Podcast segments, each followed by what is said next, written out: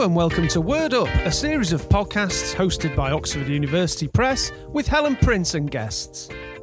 In this podcast, we're talking about the phrase fear or favour because that's actually a key phrase for inspectors. I know when I did my training, that was a real phrase I remembered and took with me. Without fear or favour, we inspect.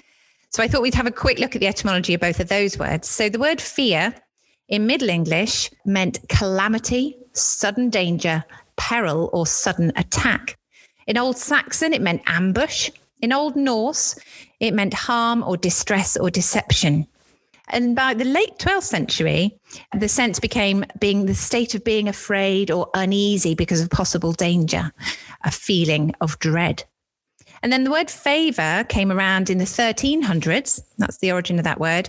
And it meant originally attractiveness or beauty or charm, coming from the old French, a favor or approval to praise or applaud. And then actually, it's the Latin from the late 14th century where it became used to mean bias or partiality or inclination. So I am absolutely delighted this morning to welcome to our Word Up podcast Phil Minns. Phil is an HMI and is the specialist advisor for early years and primary. So we'll have some fascinating insight into that world for us.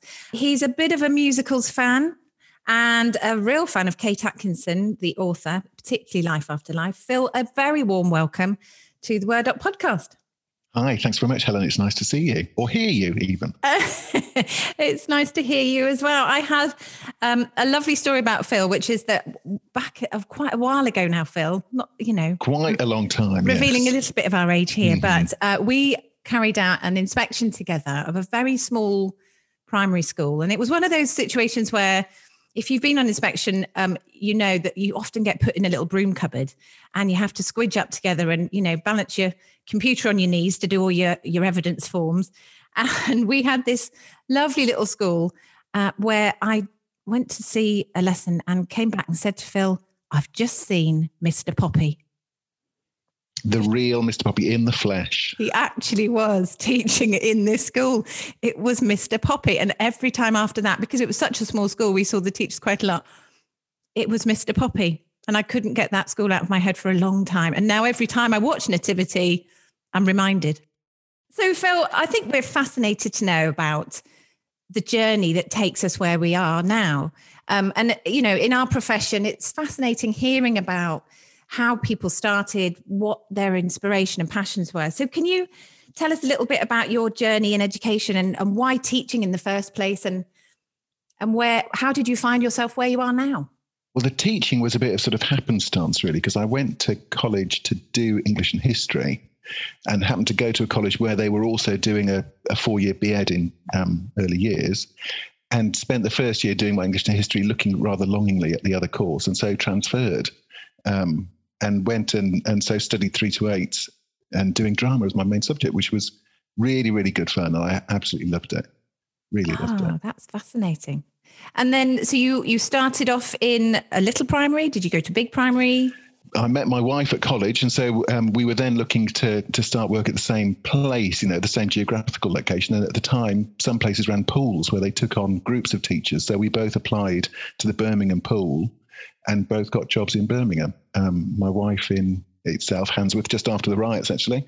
And I was starting over um, in Springfield, which was a really exciting school. So going into a school, I mean, I did three to eight, and I, so I had to take a nursery mm. and then got into my first reception class, and not one child in that class was speaking English as their first language, and many of them really didn't speak very much English at home. So it was a really Wow. interesting, exciting thing. I have yeah. never been so ex- so valued as a teacher in my life as being in that in that first couple of years when I was a dreadful teacher. I didn't really know what I was doing at all, but those parents thought I was doing a wonderful job. It was so they were so kind and so nice, you know. What a lovely thing to say. Do you do you think your training got you ready for that role? Oh, completely. I, we had really good early education training, really good nursery training. And of course, going in then, even though it was a reception class, I was drawing on it entirely, drawing on that nursery training to help those children because they didn't have the language. So you were really sort of going back into some earlier stuff. then fresh faced did you have a vision of where you might go did you did you see phil minns as he is today no not at all um, i'm a bit of a, a, change junkie i quite like change um, in your professional role so you're yeah evolving, everything yeah. you know my my children whenever they come home get complain that i've moved bits of furniture or put something else up or changed a picture or something i just like change you know and so I just went for different jobs and have always gone for different jobs. And that sort of, I suppose, where you end up where you are is by the, the luck of whether you get or don't get the job or, or the bad luck if you do get it or whatever. You know, you have to sort of take the rough with the smooth sometimes. So, if being a fan of change, you're you're uh, you're finding your feet in these strange days of COVID, then. No, not really. I suppose because uh, being a fan of change, I'm also a fan of people. I like seeing, I like meeting new people. I like spending time with people that I know. I'm not particularly good at being on my own. So I find this sort of sat in my attic, you know, chatting to some people, but then working a lot on my own. I miss all of the the social side of work, you know, the, the being with other people and having a chat and a laugh. And yeah, it's, it's yeah. just not the same on a screen, is it? No, not Can't smell the coffee. What was it about early education in particular that, that inspired you? Why that particular phase? Why is why does that fuel your passion? It was it was luck initially. I liked the idea of teaching. I had the stunning level of careers advice that you get in school where I did some sort of assessment when I was about 15 and you had to put all these different pieces of information into what I think back now must have been a computer, but obviously it wasn't because we're talking about, you know, the 1600s or something. and it said, oh yes, with, you know, with your skills, you can be a, a teacher or a social worker. And I didn't really know what a social worker did. So I thought, well, I best be a teacher then and ended up because I had friends who were doing the, the three to eight course and had heard what they did. That's why I transferred onto it. But then it's just, I have, you know, and I've been doing it for 30 years now, and it's just continually fascinating. And you're always learning more. And I think I've learned more in the last couple of years about how young children learn and how, you know, we can best support them to learn than I did previously. You know, it's just, that's part of that, you know, all of that stuff that we now know about the brain that we didn't know before. And there's all yeah. sorts of cognitive science, all of these different exciting things. And also, I mean, it's a great, young children are so fantastic to work with.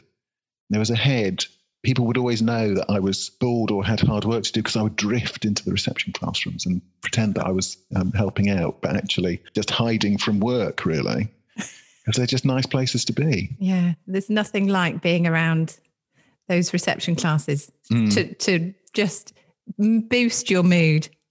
They, are the opposite of a mood hoover. If someone says yep. stop, you know, if someone says an un, unhelpful comment in our house, we call them a mood hoover. And mm. whatever the opposite of a mood hoover is, that's early years, isn't it? Yeah.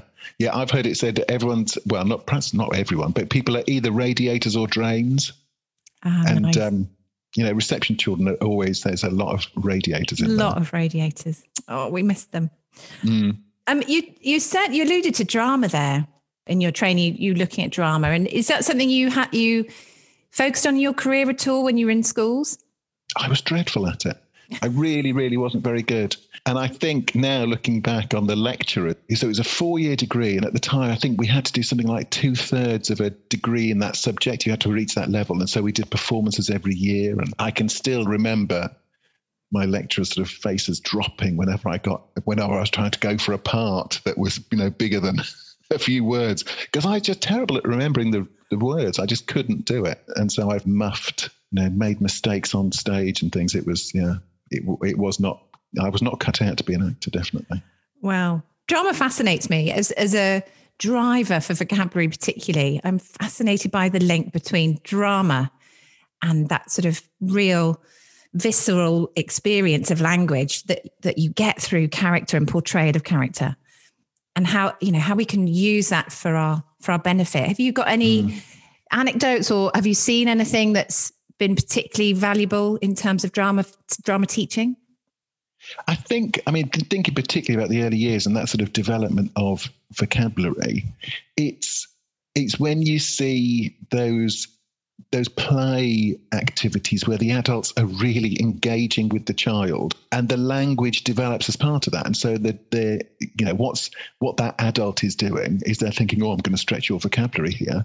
But mm. they're choosing a really really good way of doing that because what they're doing is it's through the the story they're developing with that child or that group of children or they're they're revisiting a story that they know and they're all you know and they they engage the children in it. I mean it's that's the you know, when you see really good early years practice, that's what you're seeing, isn't it? Is a, somebody who is thinking on their feet, knowing what those children need to practice, and then coming up with a really engaging way of getting them to do it. Yeah. So it looks like they're playing. It yeah. looks like they're just having fun, but actually, there's all sorts of things going on in that person's brain to draw out and extend the vocabulary that those children are using. Yeah. I think that's um, creating the right conditions. Yeah, yeah. How long have you been inspecting, Phil? Oh, about six or seven years, I think, all told. I um, I was in Ofsted. I've sort of actually been, I think, technically been in Ofsted three times because I was initially I went in as a seconded. I became a national leader. I've been ahead for about fifteen years. Became a national leader, and the first thing that I saw that came up was to be seconded into Ofsted for a year. So I went and did that, which was the most I think the most powerful piece of professional development I ever had. Yeah. Spending yeah. that time and you know the, I would certainly say the same. And anybody considering it as a career yeah. it's it's fabulous, isn't it? To to really help you see the the dial of education and what it looks like mm. to be on the other side of the dial. Yep. And uh, um in I'd been I'd been the head of three schools. I'd worked in perhaps six or seven schools in total by that time. And still, you think you know what schools are like. And then you go out on inspection and you see things that are so different from what you've experienced. Yeah. Isn't it You're, fascinating how differently yeah. we all do it? Yeah. You learn yeah. so much by doing that. So, in those years, have you, have you got some highlights you can share with us? What would you say are, are your inspection highlights? I remember some schools particularly fondly I think the best schools are the schools that don't think they're as good as they they are, because what they're doing is they're always driving to be as good as they can be, and that means they've got a really really clear understanding of what they're not doing well. Yeah. And you go into those schools, and those those schools tell you a lot about what they're not doing well. Yeah. Because that's what's at the front of their brain. I went into an absolutely fantastic school once where the head at the beginning sort of recognized that she was going to be, you know, that they were going to be an RI school because their results weren't as good as they needed to be. And she'd sort of, you know, she'd prepared herself for that. She was quite an experienced head teacher. Mm. And she wasn't going to pull any punches. You know, she had this conversation with me quite early on. It's a big school in quite a challenging place. And you know, you, you, we go in and the inspection process, you know, we, we inspect without fear or favor. So we, we mm. look at the evidence. You know, people can tell us the school's brilliant, they can tell us the school's rubbish. We have to find the evidence that mm. shows mm. where that school is. This was an absolutely stunning school. They were doing so much for these children and their families. They were running so many things, and their, you know, the outcomes were not in the top 20% of all of them in the country. But what they were doing was getting those children from compared to where they were when they left they'd made fantastic progress it was a really really strong school that is one of the the you know the joys of the job is when you can sit down and feed that back to a school yeah. and actually say yes you are right that these are areas that you're not doing as well as you would like them to but actually your recognition of that and the work that you're doing and the work that you've previously done mm. to strive for all this improvement this was a fantastic school Mm. It was a mm. really fantastic school, and it's very rewarding to be able to tell a school that and give them that stamp, you know, that recognition that they just so so really rewarding. Deserve. Yeah. Mm. So, looking at where we are now, we've got you know reports coming out of our ears telling us that the gaps are ever wider now for, for COVID. What do you think the impact's going to be for us in early education? What do you see the remainder of this academic year looking like? I think it's very hard to tell. I mean, and we did some research. You know, we've done various pieces of research in Ofsted over the past last term, particularly, mm. where we were visiting schools and finding out things. We found a lot of early years providers, and you know, and inevitably you hear a lot about the gaps um, that some children have gone backwards. I think, I mean, it comes back. I think to just a good practice, really. When we get those children back in, it's about being able to identify where the gaps are. So really mm. being clear about, you know, which we are good at. We do yeah, that exactly. That's that's good practice, isn't it? Mm. Yeah. Um, we know what they haven't learned because they weren't with us. So you know, if people have had been doing remote stuff, they'll ever know what went out, but they'll be wanting to check that children have actually got that. But particularly, I think with young children, it's going to be about. I mean, some of the best places that I've spoken to have said, "Well, they said we do this." You know, we when when new children arrive, we go through a period where we really look at carefully what they can do, what they can't do. Yeah. We know what we've got to prioritize for them. And I think that prioritization is key. Mm. It's really about thinking what's the most important things for this child now. Yeah. And then what's going to be even more important. I mean, it's always been important, but we've never, I don't think we've all got it right yet that information that we provide upon transition and our, the agreement that we've got with the people who take those children from us about where we've got to mm. with them and what they need to do next so that we don't lose anything when they yeah. move from one provider or school to another.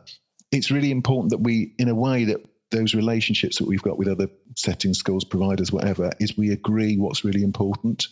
And what's going to be most important in the long term are going to be the basics for children, aren't they? They're going to be the, you know, the younger children will be around prime. As they get older, you know, sort of into reception, key stage one, it's going to be about reading, writing, and math. Being a fluent reader is so vitally important that we've mm. got to prioritize that because otherwise we sort of set children up to fail if they can't read fluently. Yeah. And they haven't got the the understanding and the vocabulary that they need. Yeah. So it's I would, you know, I think it's about really knowing what the priorities are and having all that stuff, like you said, you know, what what people do well, which is to to sort of identify the gaps and then prioritize the gaps that are most important. Yeah. That priority is really, really key, isn't it? I was talking to um, Moira Marder last week, who's the CEO of the Ted Wragg Trust, and she has the phrase relentless optimism. Mm. Do you think that phrase relentless optimism is is a guiding light for us as we return to schools? I think, yeah, I mean, I think it should be not just about schools, but about education and children and life. I think it mm. is. We have got to be relentlessly optimistic. Which isn't easy, is it, when we listen to the media night after night? And I don't know why, but bad news sells. And, you know, the good news we push to the back for some reason. Yeah. I always think it's a bit like litter in the playground as a head, I used to have long conversations with caretakers sometimes who wanted me to somehow ban food from the school or ban children from the school or do yes. something. There's too many kids. Stop. Yes, the litter in the playground, and and I my view, you know, I I developed this approach over years was to say, you know, two crisp packets in the playground does not mean that our entire younger generation are going to pot and throwing their rubbish all over the place. I said it's just as likely to be blown in from somewhere else unless it, it was cheese and onion, because that's not a great flavour. Well, it depends. Some people may say that's the best flavour, actually. They'd be wrong. oh, now we're getting onto controversial ground. That's dangerous. I love a crisp a crisp battle. oh well, it was it was about trying to get them to realise that it wasn't an indicator of things going to pot. It was just litter happens. Sometimes it falls out of somebody's pocket. Sometimes it blows in. Yeah. It's not, and it's a bit like that's that same thing with relentless optimism. All the bad news that you hear. Yeah, yeah, some bad things do happen, but actually, we know that for the you know the vast majority of the children that we come across are going to be just great. You know, some of them have had real problems and challenges, but actually, the majority will be able to help. Yeah. I'm a big advocate of story in whatever form, which is why I'm particularly fan of drama and music and using all of the, you know, the forms of story in the classroom. Do you think that we can address the word gap through story in these next few months in particular?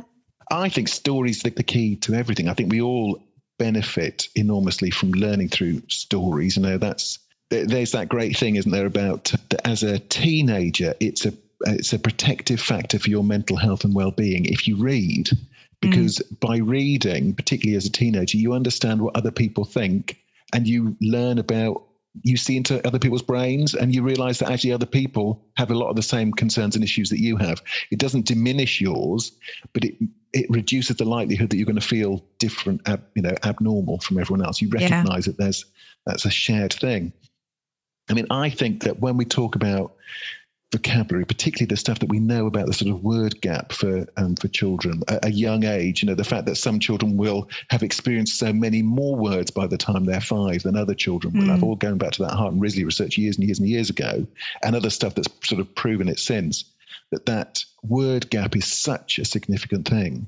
You know, we we learn new words up until the age of seven or eight, and we by hearing them, and so being having stories read to us. Mm. You know, being told stories, we not only learn all those stories, but we also learn that interesting vocabulary that we wouldn't otherwise come across. And so, stories are, I think, are key. But we should, I think that is that thing about putting the stretch in the story, isn't it? So we're always reading stories to children that they couldn't read themselves. Yeah. So we're always giving them that next step up. And I think I've, I've always really enjoyed telling and reading stories. And I used to sort of almost routinely do the witches for my children. I've got four children who are all grown up now, but when they were younger, I always used to take it on holiday and I'd read it to them on the beach. And it was like a thing. And sometimes I'd be reading them and they would still come and listen to it, you know, even when they were older. Sometimes you'd look up having just finished the chapter and there would be other people who just sort of earwigging on Oh. the story. Because people, everyone loves a good story, don't they? And, you know, there are some fantastic stories around. I bet you do a good voice. Do you do a good witch's voice? Oh, I could do a fantastic witch's voice. My struggle was always remembering which voices I'd used yesterday. And Yes, then my and trying to get the continuity. Yes. Yeah. I know So that. I which used to do that changed location. yes. She was German yesterday. Yeah. She doesn't sound the same. That's brilliant. So you mentioned musicals and being a bit of a fan of musical. Have you got a favourite? Have you got a top tip for us? Classic, I think, is Les Mis. Is obviously. Oh. You know, I don't think you can see it too many times. I loved Wicked. Priscilla, Queen of the Desert, was a fantastic one. Um, Yes. real Did you see it with um, Jason Donovan in? I did actually. Yes. Oh, brilliant. It's such a great fusion, isn't it, of of, of story and musical because you get Hmm. a bit of everything. They do, they do tend to um, polarize people up, don't they? You're either a big fan or you aren't. Yep.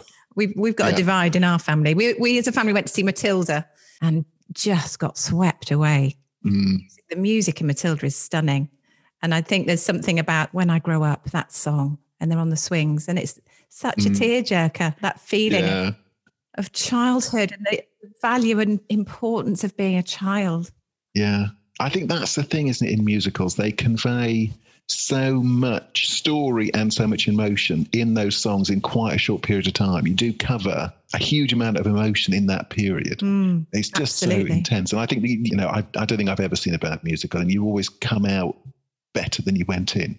yeah, they're radiators. Definitely. Definite radiators. Phil, it's been an absolute joy to talk to you this morning. Thank you so much for coming along and being part of the podcast. No, it's been a pleasure. That's great. Thanks, Helen. We hope you enjoyed listening to this Word Up podcast from Oxford Education. To receive bonus material relevant to the discussion, please visit www.oup.com slash education slash podcasts.